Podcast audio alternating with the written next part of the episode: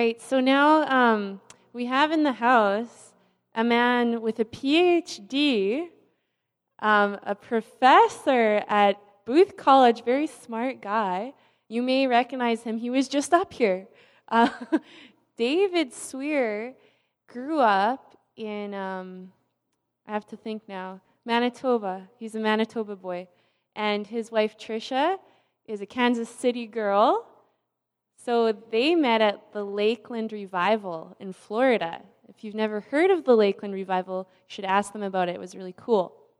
And uh, they also spent a couple years in California at Bethel Church in Redding doing the School of Supernatural Ministries.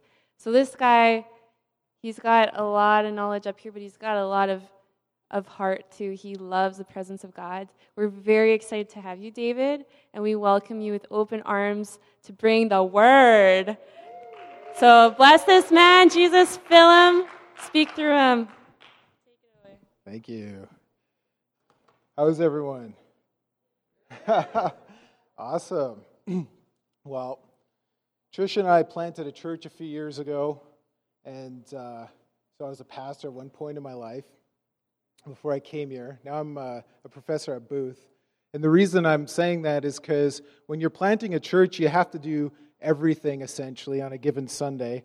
So, believe it or not, when Pastor Dwayne asked me to lead worship and then preach, I was like, yeah, that's just how it was when we planted a church, so why not? I'm right in my comfort zone, so good times. Um, anyway, um, can I get the PowerPoint up here? So, I'm really excited. If you guys have it, yeah. If not, that's okay. I'm super excited to be here today. And uh, part of the reason I'm excited is because I'm going to be sharing a message with you guys that literally transformed my life. And I am not exaggerating. So, whenever the Lord tells me to speak this message, I get excited because it's so impacted me. And I'm not like, I, if I have time, I'm going to tell you the story, at least a little version of it at the end of the message to explain how it impacted my life. But in all honesty, if you get a hold of this I guarantee you, I guarantee you without a shadow of doubt, it'll literally transform your life. And I, I say that with complete confidence, and I know personally because I did with my, my own life. Now, if for those of you who've been here uh, this summer, Pastor Dwayne's been doing a series on Jesus Said. How many of you know that? Awesome. So, what's really neat about this message is, is when I was praying about what to speak here, the Lord already told me that he wanted me to speak this message. And then when I was talking to Pastor Dwayne, he's like, Oh, by the way, I'm doing this series on Jesus Said.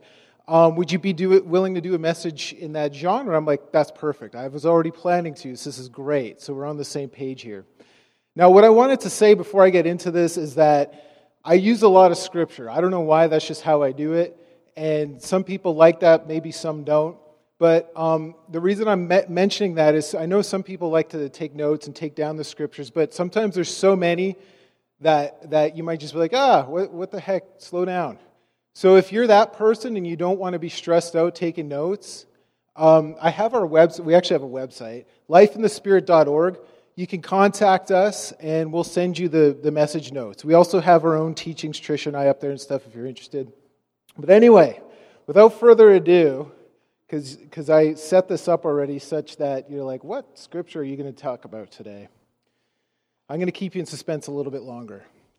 The reason is because before I get into the scripture that transformed my life that I want to spend some time on, I want to give you a scripture that if you believe this and you get a hold of it, this scripture will transform your life. And I want to start this message with this particular scripture because how many of you know God's word is full of promises. Thousands upon thousands of promises. And in Peter, it says, no matter how many promises he made, they're all yes. Actually, sorry, 2 Corinthians 1.20. No matter how many promises he made, they're all yes in Christ. I'm just pausing for effect. Think about what that's saying. Okay, so we know there's like thousands of promises right? Thousands, countless. Everything we need for life and godliness are covered in the Bible, and that's what it said in Peter. Okay? And what this is saying, what this verse is saying, is every single promise in the Word and that God gives to you personally, the answer is yes in Christ. So, what that means practically is if you can find a promise in the Scripture, okay, whatever it might be, maybe it's that God's, it's God's will to heal you. What, what can I base that off of? I can base that off a lot of scriptures, but one, for instance, in Isaiah 53, where it says that by Christ's stripes we are healed. It's part of the atonement.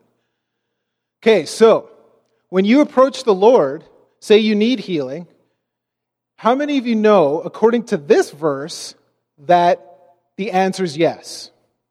Is that not what it says? Now, if we believe the Bible, that's what it says. All of God's promises are yes. It's not maybe, it's not, I'll think about it. It's yes in Christ. Okay? Now, I want to say this that it's so it's not a matter of if he's going to answer, it's a matter maybe of when. So there's sometimes a time element, that's for sure. But according to this, all of his promises are yes. Okay? And I, I wanted to start off with that because I'm going to be sharing some promises, some scriptures with you today that, in all honesty, are unbelievable. Like, I mean, if I don't want to say unbelievable because we're required to believe them, but in some sense, it's like when you read them, they're very hard to believe because they're so extravagant. It's almost like, how can that be true? But most of the promises I'm going to share today are actually Jesus Christ himself promising them. How many you know Jesus is the personification of truth? Okay, he's the Son of God. It says that I am the way, the truth, and the life. He is truth personified. He doesn't lie, does he? Okay, so so one of the reasons I like sharing so many scriptures is because you can bank on them. The ones I'm going to share with you today, you can take this one scripture and say they're all yes. You don't have to waver in your faith wondering if God's going to answer them. It's yes. Now, I want to emphasize the second part. So through him, the amen is spoken by us. We have a part to play. Okay? What's our part? Coming into agreement with those promises and actually saying, yes, let them be done actually praying them, actually declaring them, actually believing God that His word is true. So we actually have to come into agreement with His promises. And if we do that, yes, all of them. Okay? All of them. So, with that being said, how about this? This, this may be an experiment because I don't know you guys well. But I'm going to say this because I'm going to say this throughout the, the message. And if you want, you can participate. No limits. Why don't you repeat that after me? No limits. There are no limits in Christ. No limits. In fact, in Mark 9:23, Jesus said that everything is possible for him who believes. Everything is possible. Everything, not some things, Every, this is Jesus saying this, right? So, but now the thing is, we got to believe. That's our part, right? It says for them, for him who believes. But the point is, everything, no limits. All right? So, how many of you would be excited if Jesus Christ himself appeared to you and taught you how to pray? Just a few of you? Oh, come on, nice, yeah. I mean, it goes without saying. The scripture I'm going to share with you today, the reason I like it is because it's one of Jesus' main teachings how to pray. In fact, it's an answer to one of his disciples' questions Jesus, can you please teach us how to pray? And what I love about it is Jesus actually answers him and goes into like 13 verses, giving us crazy, amazing keys that are crucial to getting answered prayer. Okay? So that's this is the main scripture that changed my life that I want to focus on today is Luke 11 verses 1 through 13. Okay? So what I'm going to do is I'm just going to go over it quickly and then go hit on some points in more depth, okay? To build some faith. So, This is Luke 11, 1 to 13. I'm just going to go verse by verse. This is in verse 1. This is what I just mentioned. One day Jesus was praying in a certain place. When he finished, one of his disciples said to him, Lord, teach us to pray just as John taught his disciples. So that's what I was mentioning. Then Jesus answers and actually gives them a long teaching about prayer. Now, one thing I'm going to skip over for the sake of time is that verses 2 through 4, he gives the Lord's Prayer. Now, we all probably know the Lord's Prayer, so I'm not going to emphasize that today. Now, the Lord's Prayer is awesome. I don't want to downplay it. But the reason I'm not emphasizing it is because, unfortunately, it seems that sometimes we can read the Lord's Prayer and kind of stop there, hypothetically, like stop there and, and not, not continue reading such that Jesus is actually continuing his teaching on prayer. Okay, so what he says after the Lord's Prayer is what I want to hit on because in some ways I feel like it gets neglected, maybe. Okay? So I want to skip then to verse 5. So Jesus gives the uh, Lord's Prayer, and the Lord's Prayer is really a template of what to pray. He gives us sort of some foundational keys as to like, this is the kinds of things you should pray about. The rest afterwards is telling us how we should pray. Okay? How we should pray. And I'll, I'll, I'll clarify that more in a minute. But he goes into this interesting parable. Okay? Jesus' parables are not, they, even though sometimes they seem random and hard to understand, this is not random. Okay? Jesus is continuing his teaching on how to pray. He's still answering his disciples, okay?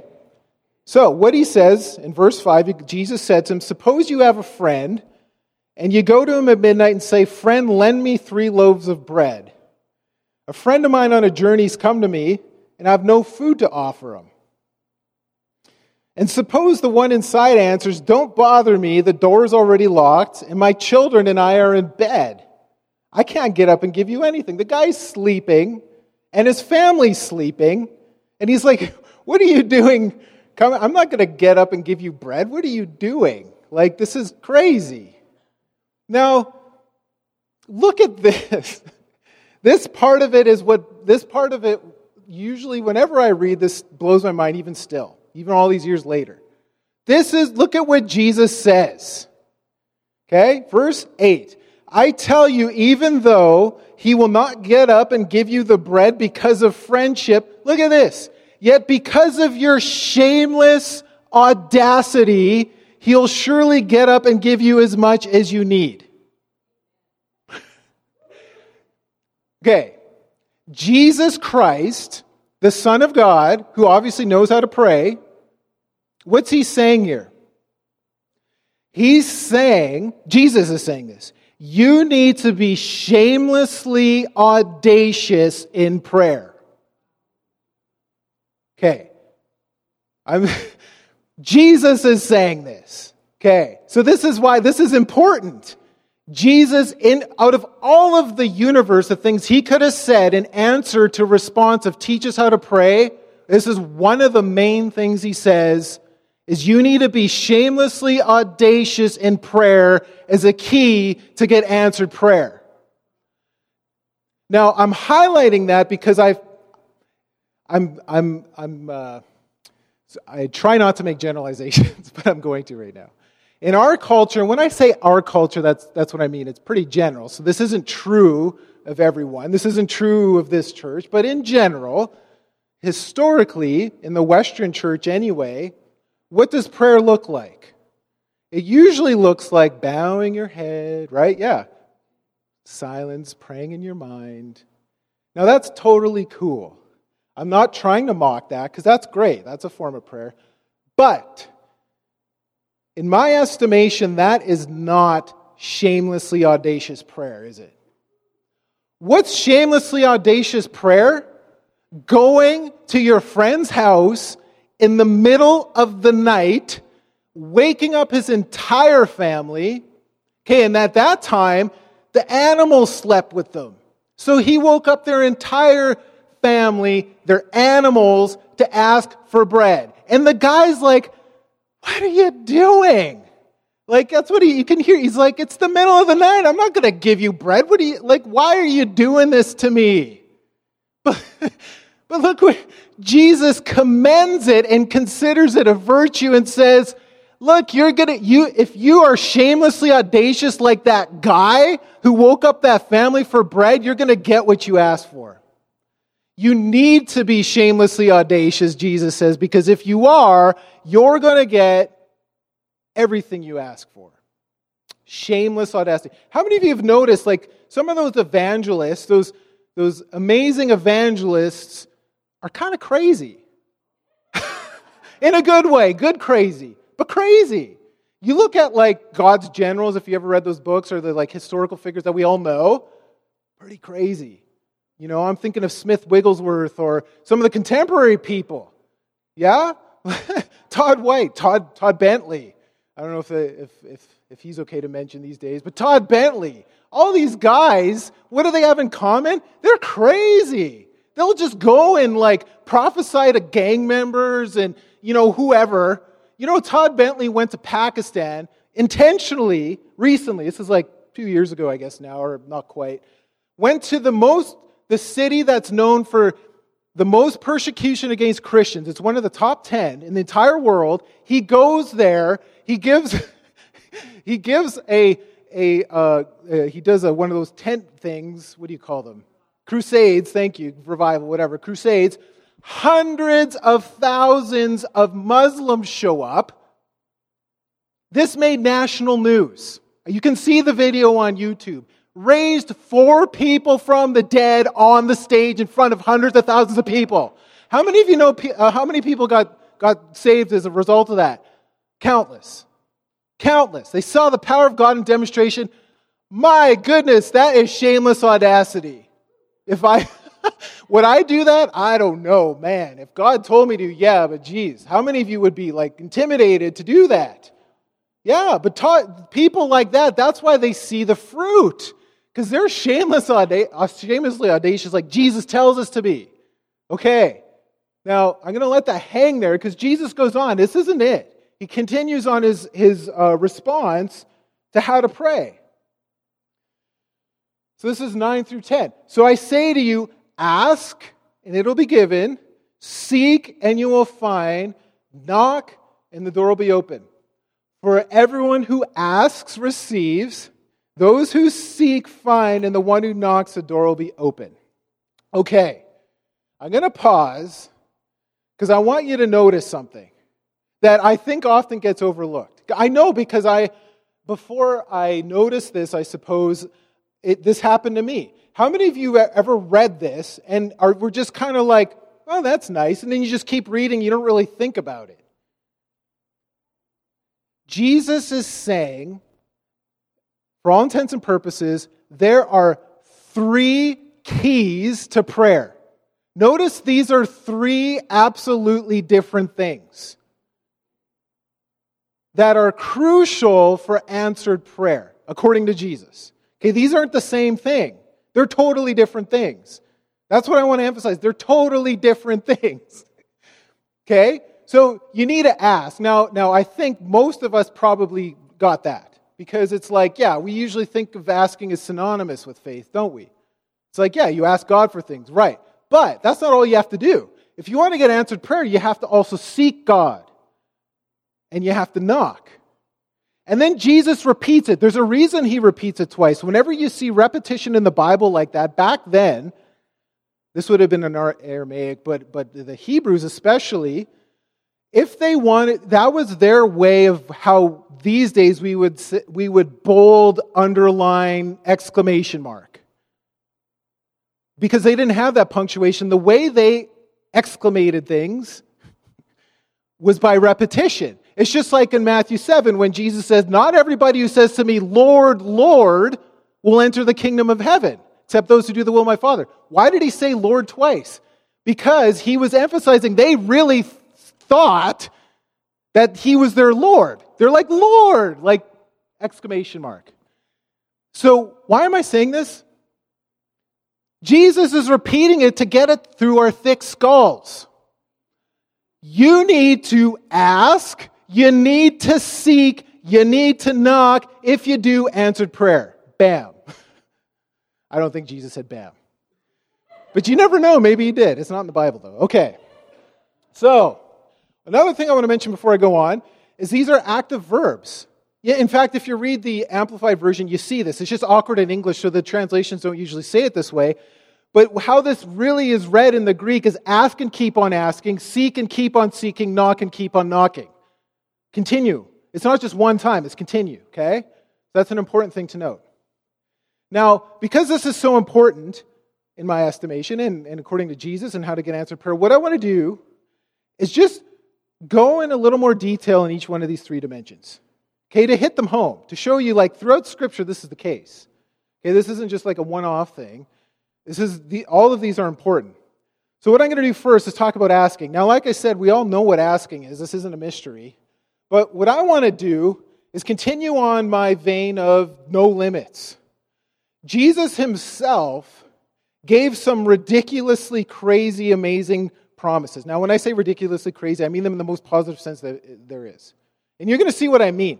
These are the ones that you read and you're like, you don't even, it's hard to believe them because Jesus is saying this, so it's like, well, it must be true technically. okay? But I'm trying to build faith here because I want you to see, not only see this, that asking is crucial, but the, if you, if you go to God and say, look, First or Second Corinthians 1.20, you say, no matter how many promises you made, they're all yes in Christ. All of these promises are true. They're all yes. You don't have to waver in that. Okay? So, I'm, like I said, I, I like to use a lot of scripture, so I'm going to. The first one I'm going to talk about, I love this one. This is crazy. John 14, 1 to 14. This is Jesus Christ talking. Okay, look at this. Believe me when I say that I'm in the Father. By the way, I'm reading from the NIV. Some of you, some of your translations might be slightly different, but I, just so you know, if you're like, what version is it? NIV. Okay. Believe me when I say to you that I'm in the Father and the Father's in me. At least believe on the evidence of the works themselves. He's talking about the miracles. Verily, truly, I tell you, look at this. Whoever believes it in me, how many of you are whoever believes? How many of you, whoever believes in me? Whoever believes in me, whoever believe, how yeah? This is applicable to all of you. This isn't like you can't say, oh, that was just for the apostles or whoever believes in me, okay, will do the works I've been doing whoa, that's pretty crazy, right? Like if he just stopped there, it'd be like, wow, I'm going to walk in water. I'm going to speak to storms. They're going to stop. I'm going to feed 5,000 people, multiply bread. But he doesn't stop there. This is why this is crazy. He says, and they will do even greater things than these. Jesus is saying this. Whoa. Whoever believes in me, this is all, like all of you who believe in Jesus, will do even greater works than Jesus Christ did. Okay. Like, what do you do with that? You either believe it or you don't. And that's what you do. You either believe it or you don't. Because Jesus said it, so it must be true, right? But look, okay, so I'm going to move on here because that's not even my point. He says, because I'm going to the Father. Then he says, look at this, and I'll do whatever you ask in my name. Whatever. Does he say some things? Some things maybe I'll do them if you're lucky and you've been a good boy or girl and checking my list twice. No. Whatever you ask for in my name, that's the key, the authority of Christ, I'll do it. Just like all of his promises are yes in Christ. Whatever you ask. Okay so that the Father may be glorified in the Son. There's a purpose uh, of, of answered prayer, and that's to glorify the Father. Okay? He says that multiple times, and I'll show you other times. You may ask me for what? Anything. No qualifications. No, like, oh, maybe if God's in a good mood, maybe he'll consider my petition. No, Jesus says you can ask for anything you want. Anything. In my name, and I'll do it. Jesus is saying this, not me. right? You might be like, what? Are you a heretic? No, Jesus is saying you can ask for anything. Now, just take that up with the Lord if you want. I don't know. You can ask for anything and he'll do it in his name. Okay, but that's not the only time he says that. Just in case you're skeptical and you're like, hey, that's a one off verse, maybe. Look at this. I love this verse. Mark 11, 22 to 24. Jesus says, Have faith in God. Truly, I tell you, if anyone, how many of you are anyone? okay, cool. So this is for you. Says to this mountain, Go throw yourself into the sea, and you don't doubt in your heart, but believes what I say will happen, it'll be done for them. How many of you seen mountains move? Nice. We should hear those testimonies after. I have not. But I want to point out something. Jesus is not going small, is he? He's not like, oh, if you say to this Kleenex box, move a couple centimeters, it'll move. He's saying, if you speak to this mountain, throw yourself in the sea, it'll be done for you if you believe it. Jesus is saying this. Okay? So it's like, wow, there's no limits, really. And that's Jesus' point. It's like you can do anything. That's why he says in Mark 9 23, everything is possible for him who believes. That's the key here. You got to believe it. You got to believe it. Then he says, Therefore, I tell you again, whatever you ask for in prayer, believe that you've received it and it'll be yours. No qualifications. Talking about asking, no limits. I don't see any limits. Do you? Whatever, anything, whoever, it'll be done. You got to believe though. It's just like in 2 Corinthians 1:20. You say the amen. You come into agreement. You have to come into agreement and actually say, let it be done. So you do have a part to play, but, it, but then God does the rest, right? Now, these other ones I'll just go for the sake of time quickly because I'm, I'm trying to hammer this home to build faith. Because, like I said, Jesus is saying all these things. It's not one off verses. First John, actually, this one's not Jesus. This one's John, sorry. This one's First John. I love this verse, though 5 14 to 15. This is the confidence we have in approaching God that if we ask anything according to his will, he hears us. And if we know that he hears us, whatever we ask for, we know that we will have whatever we ask him. Whatever, anything. John 15, 7 to 8. This is Jesus. If you remain in me and my words remain in me, you ask whatever you wish. Whatever you wish. Okay? Whatever you wish. No qualification. And it'll be done for you. Jesus is saying this. This is to my Father's glory that you bear much fruit, showing yourselves to be my disciples. Why? Does Jesus answer prayer? Well, first he said to glorify the Father. Second, he's saying so that you bear fruit, so you show the world that you're my disciples. So Jesus actually wants to answer prayers extravagantly to show the world that he's amazing, that you're my disciples. The confirmation, the answers are for that purpose and others. I'm going to show you another one in a minute. John 15, 16. You didn't choose me, but I chose you and appointed you so that you might go and bear fruit. He's talking about bearing fruit again. Fruit that will last, and so that whatever you ask in my name, the Father will give you. Okay, this is the last one I'm going to go over today. Again, Jesus saying all this. John 16, 23, 24. In that day, you will no longer ask me anything. Verily, truly, I tell you, my Father will give you whatever you ask in my name. Until now, you haven't asked for anything in my name. Ask and you'll receive, and your joy will be complete. Two things I want to quickly point out here. What's he saying? The reason you haven't gotten anything yet is because you haven't asked me. I'm paraphrasing. So, what's that say? We actually have to ask God. now, that might seem obvious, but often I think we don't ask because it's like, well, God knows what I need. It's redundant. Why ask God for things? He knows I need this, right? But Jesus is saying, look, if you don't ask, not going to get it. You have to actually ask. But look at this. Why? This is another reason why he wants to answer whatever you ask, so that your joy will be complete. So Jesus actually wants to answer prayer to make your joy complete. And it's not selfish to ask for whatever you wish, is it? Because Jesus is saying, ask for whatever you wish. It's just like Psalm 37 4. Delight yourself in the Lord and what? He'll give you the desires of your heart. Not only will he plant them, he'll grant them, meaning he gives you them, yeah, maybe the desire to go be an evangelist, but he also grants those desires. All you need to do is delight yourself in the Lord. So whatever you wish. It's not selfish. This is Jesus saying this. That's how it can be confident. It's not selfish. He actually wants you to glorify the Father, to, show the world that you're his disciples, and that your joy would be complete. So I just want to break off any sort of religious ideas that it's not okay to ask for things that you wish for.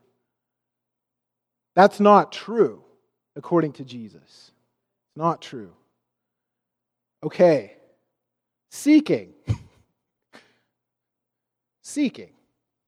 What is seeking? Okay, because I made the case, three dimensions to prayer, there are three different things. What is seeking? Seeking is a crucial part of prayer. I'm going to show you a couple scriptures on this.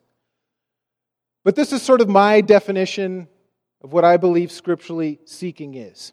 Seeking is an active pursuit of that which you're believing God for, i.e., what you're seeking after, what you're asking God for. It's actually actively pursuing it, seeking after it, right? Okay, now the reason, like, there's no formulas, that's the thing. What does seeking look like? It can look like different things, okay? Now, but the, the one common denominator between all the things it could look like is that it's the active pursuit, and God actually is asking us to actively pursue them. So if you look at the parable, I want to point out, I want to mention, that parable is not an arbitrary, random parable that makes no sense. Think about this. All three of these dimensions are in the parable. Okay? The guy goes seeking for bread he knocks on his friend's door and he asks for bread.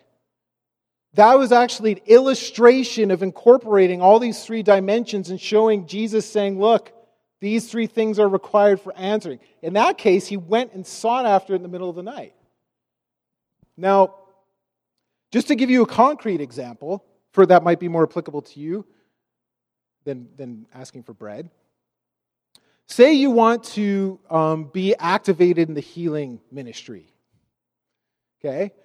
Now, maybe you've prayed for years and yet you haven't seen anyone healed. I won't ask for a show of hands, but that's not uncommon. If it's any encouragement, a lot of the healing evangelists pray for like a thousand people before they see one healing. I could name off people John Wimber, Todd Bentley, a bunch of people. Todd White, even.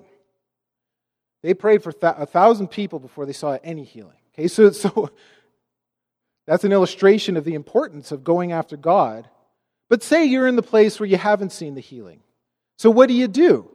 Part of it, of course, is you ask God for the whatever. You can bank on the promises. God, you say, Mark 16, if I lay my hands on the sick, they'll recover. You say in Isaiah 53 that by Christ's stripes, you're healed. You commissioned us as your disciples to go heal the sick, cast out demons, raise the dead. Okay? All of these are promises. All of these are yes and amen. So you ask God for it. God, I want that. Okay. We already talked about asking. What's seeking? Seeking can be maybe you read a book on divine healing, John G. Lake sermon books or something. You go to a conference on healing. You listen to sermons on healing. You ask people who have breakthrough for impartation prayer, right?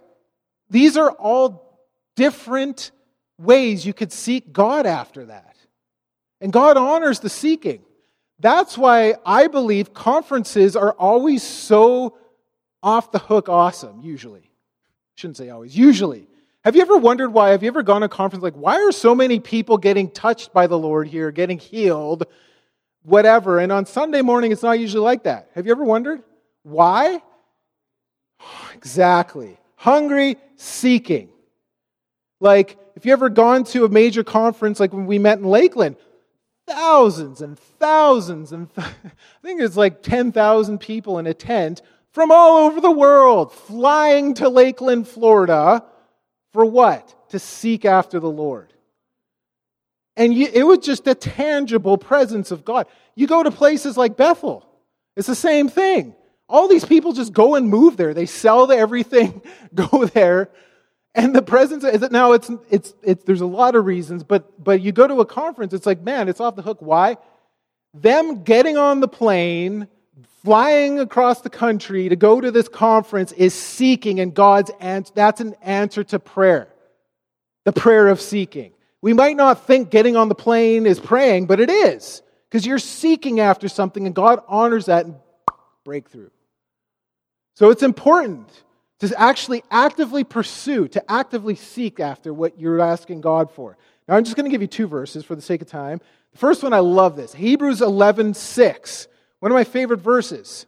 This is talking about Enoch. This is in the context of listing off the champions of faith.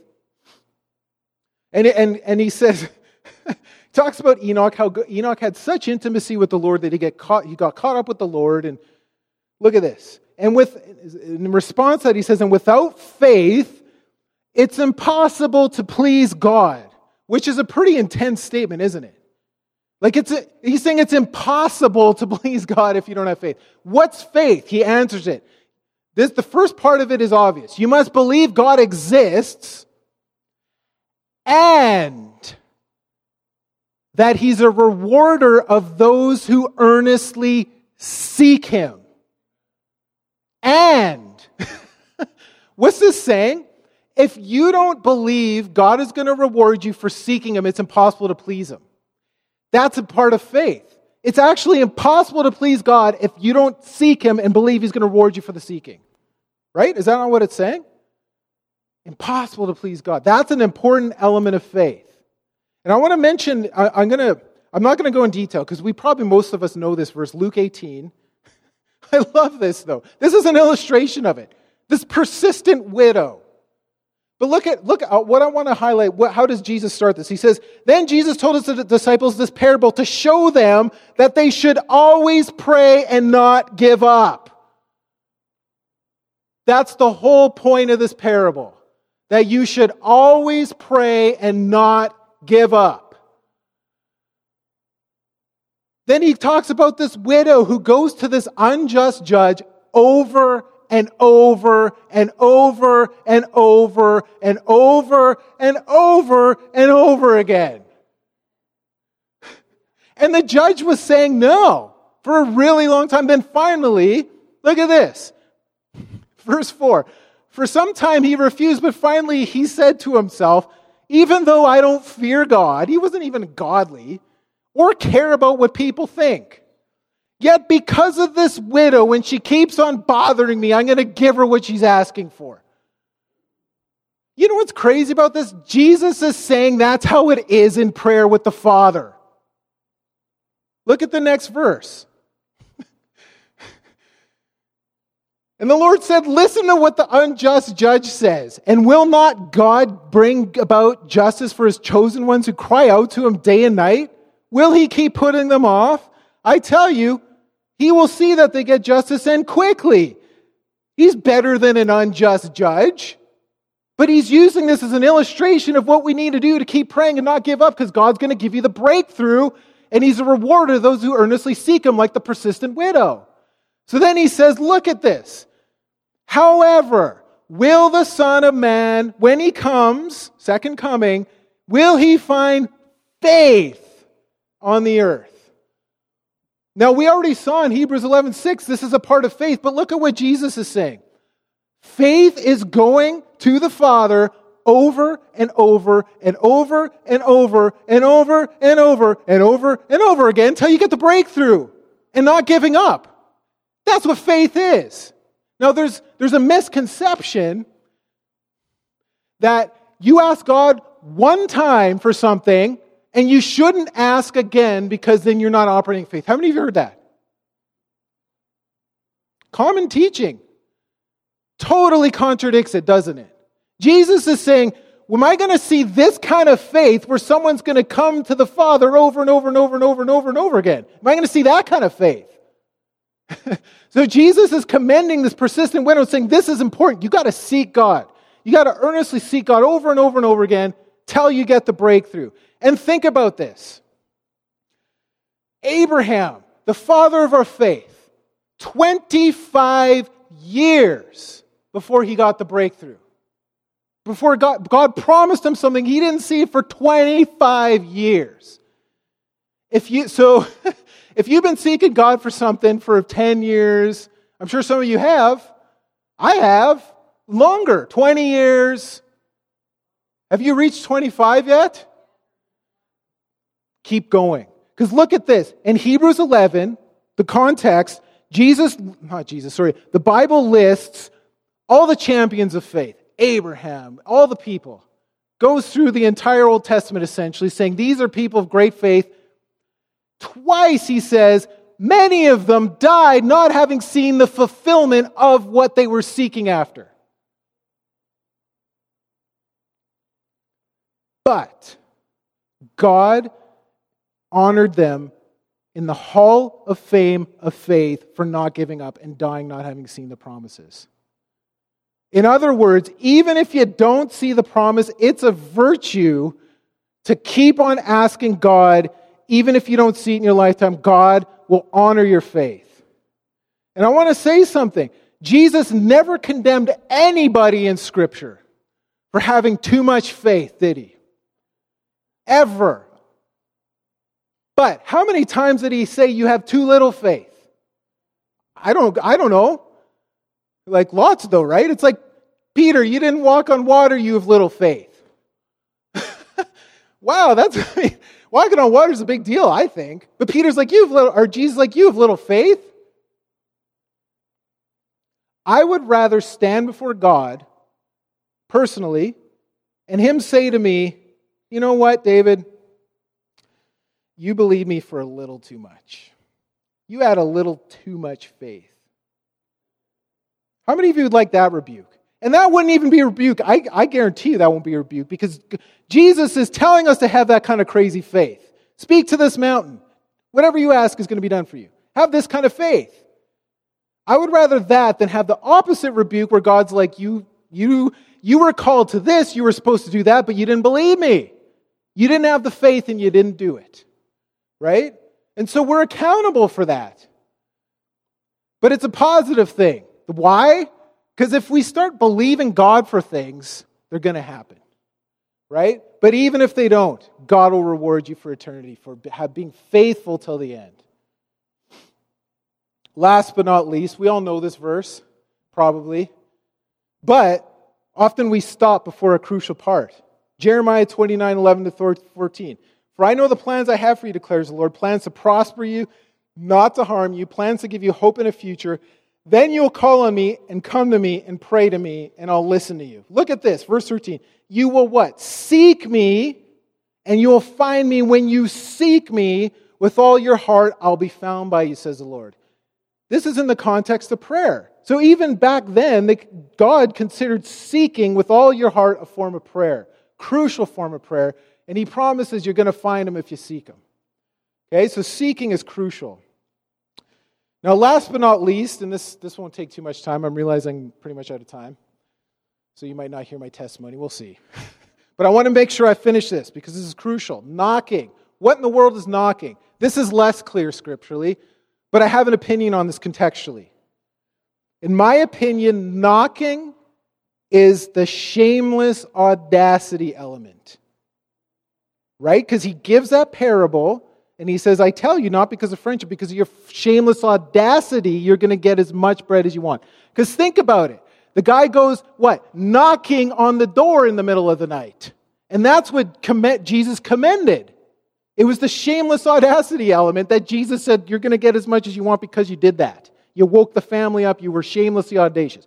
Now, shameless audacity can look like a lot of things. It, it can look crazy, it can look bold because think about what shameless audacity it's like when you see someone doing something that's shamelessly audacious usually looks kind of weird. It's like that's audacious what are you doing?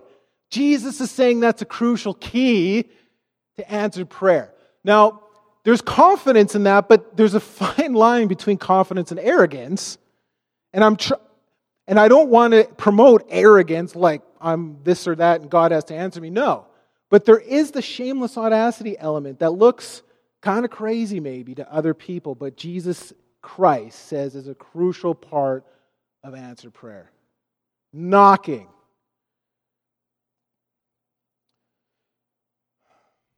Okay, I'm going to finish this prayer and in maybe one minute give a quick story. Look at this is how Jesus ends the prayer in Luke 11, 1 through 13. He says, Which of you fathers, if your sons ask for a fish, will give him a snake instead? Or ask for an egg, will give him a scorpion? If you then, though you're evil, know how to give good gifts to your children, look at this. I love this. How much more will the Father in heaven give the Holy Spirit to those who ask him? Isn't it? Doesn't that kind of seem out of place? It's like out of all the things Jesus could have said in answer to how to pray, Jesus is like ends it by saying this. It's almost like Jesus is provoking us saying, ask for the Holy Spirit and he'll be given to you. Ask for the Holy Spirit and he'll be given to you. If you know how to give good gifts, God's definitely going to give you the Holy Spirit. Right? He's, gonna, he's not going to give you something dumb or evil like a scorpion. That's what, right? He's going to give you what you ask for, the Holy Spirit. Quickest testimony ever, hopefully. Usually I go in depth in this, but I don't have time. I just want to end by saying this changed my life when I got a hold of this. This was years ago, 2007 now. I actually started in the fall of 2006. I got a hold of this, and I was just these kinds of things. I was like, I'm just going to go for it. Why not? It's like Jesus said to ask, seek, knock. He said, whatever you ask for in prayer will be done for you. He said, all of God's promises are yes in Christ, and I'm just going to do it. Okay? Like the persistent widow. I'm just going to go to God over and over and over and over and over and over and over until I get the breakthrough. So I started, started praying every day. And, and I prayed for a bunch of things, but one thing that I, for the purpose of this illustration is I saw promises like in 1 Corinthians 12 31, where it says, he lists all the gifts of the Spirit, Paul, and then he says, eagerly desire the greater gifts.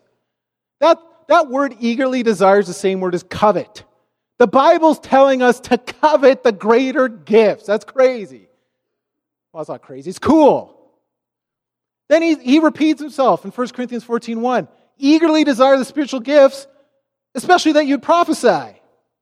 So I'm like, well, he's, it's an imperative. I'm going to just do it. The Bible tells me to. So I just go to God every day. God, you say to eagerly desire the spiritual gifts. I just eagerly desire, and I'd list all of them.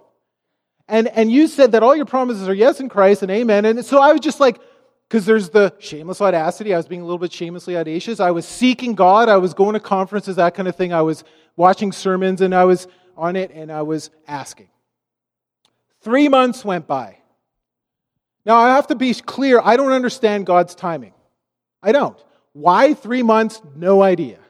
Your guess is as good as mine. But I'll never forget it. This changed my life. The date and the time, February 2nd, 10:37 p.m. I was by myself one night in my apartment watching the Miracle Channel. The Lord speaks to me and says, "Open your mouth and speak." And I knew somehow he meant tongues. Now, before that, I never prayed in tongues. I couldn't. I tried, didn't happen.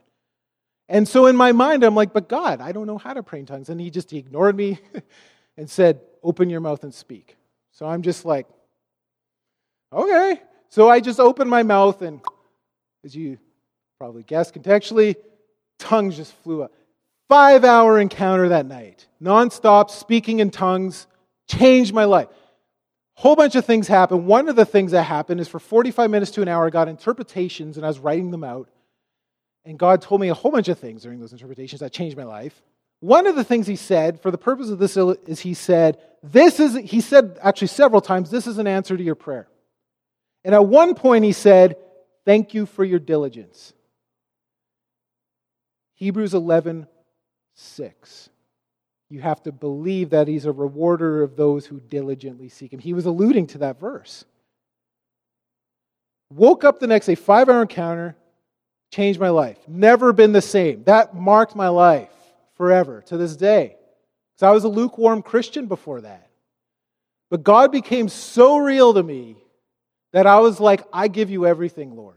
There's no other reason to live other than to just give it all for God. God became so real to me that I'm like, I just couldn't even deny. It. I'm like, I'm just going to live for you. Whatever you want to do, whatever you want me to do, I'm going to do it. And I meant it. God took me up on it. For the next six months, I had life changing encounters one after another, at least once a month. It was like a crazy, amazing season. Why am I telling you this? Asking, seeking, knocking. I know it works. And it'll change your life if you do what Jesus told you to do with prayer. Guarantee it. All right. So, on that note, I want to do something quickly. Well, not quickly. Would you all close your eyes? Just bow your heads if you're comfortable with it. You don't have to. The reason I'm doing that is because I want to give anybody in this room an opportunity. If you've never given your life to Christ, today's your day. If you've never made the decision that you are walking with Christ, I surrender all, I give you everything, today's your day. And you know it's your day because the Holy Spirit's speaking to you. You know it's your day, your heart might be palpitating. Oh, he's speaking about me. Or, or you might feel conviction. Or you might feel something. You don't have to feel anything to be sure, but you might be. And, and I guarantee you, if this is speaking to you, you know it's you. Or maybe you walked away for a while and are kind of not sure what your, what your standing is with the Lord. Like maybe you're living a lukewarm life right now, and you don't, you're not even sure if you died tonight, if you go to heaven or not. I'm speaking to you too.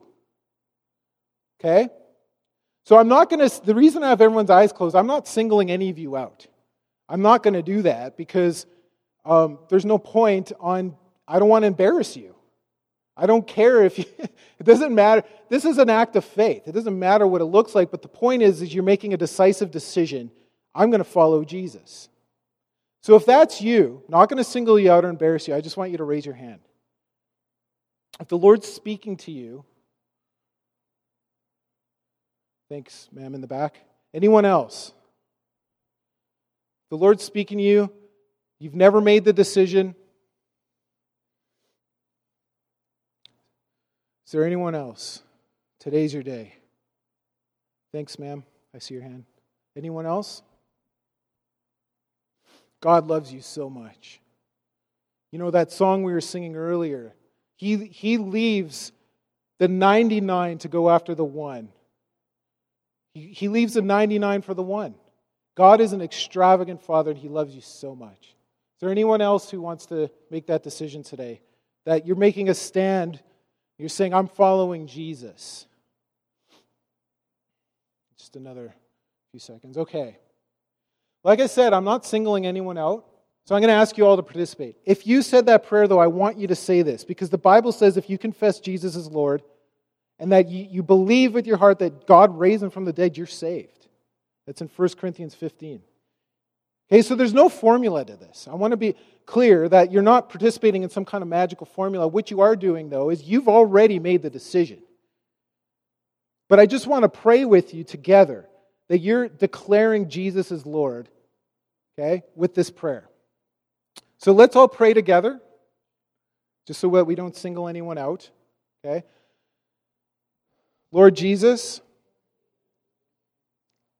I confess that I've been a sinner walking in my own ways, doing my own things.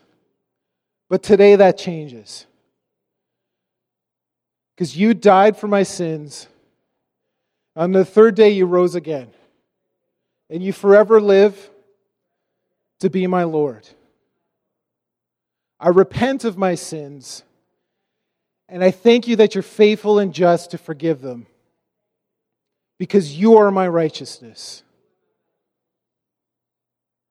Old things have passed away, all things have become new. Today I'm a new creation in Christ. In Jesus' name I thank you. Amen. Let's give the Lord a round of applause. You know,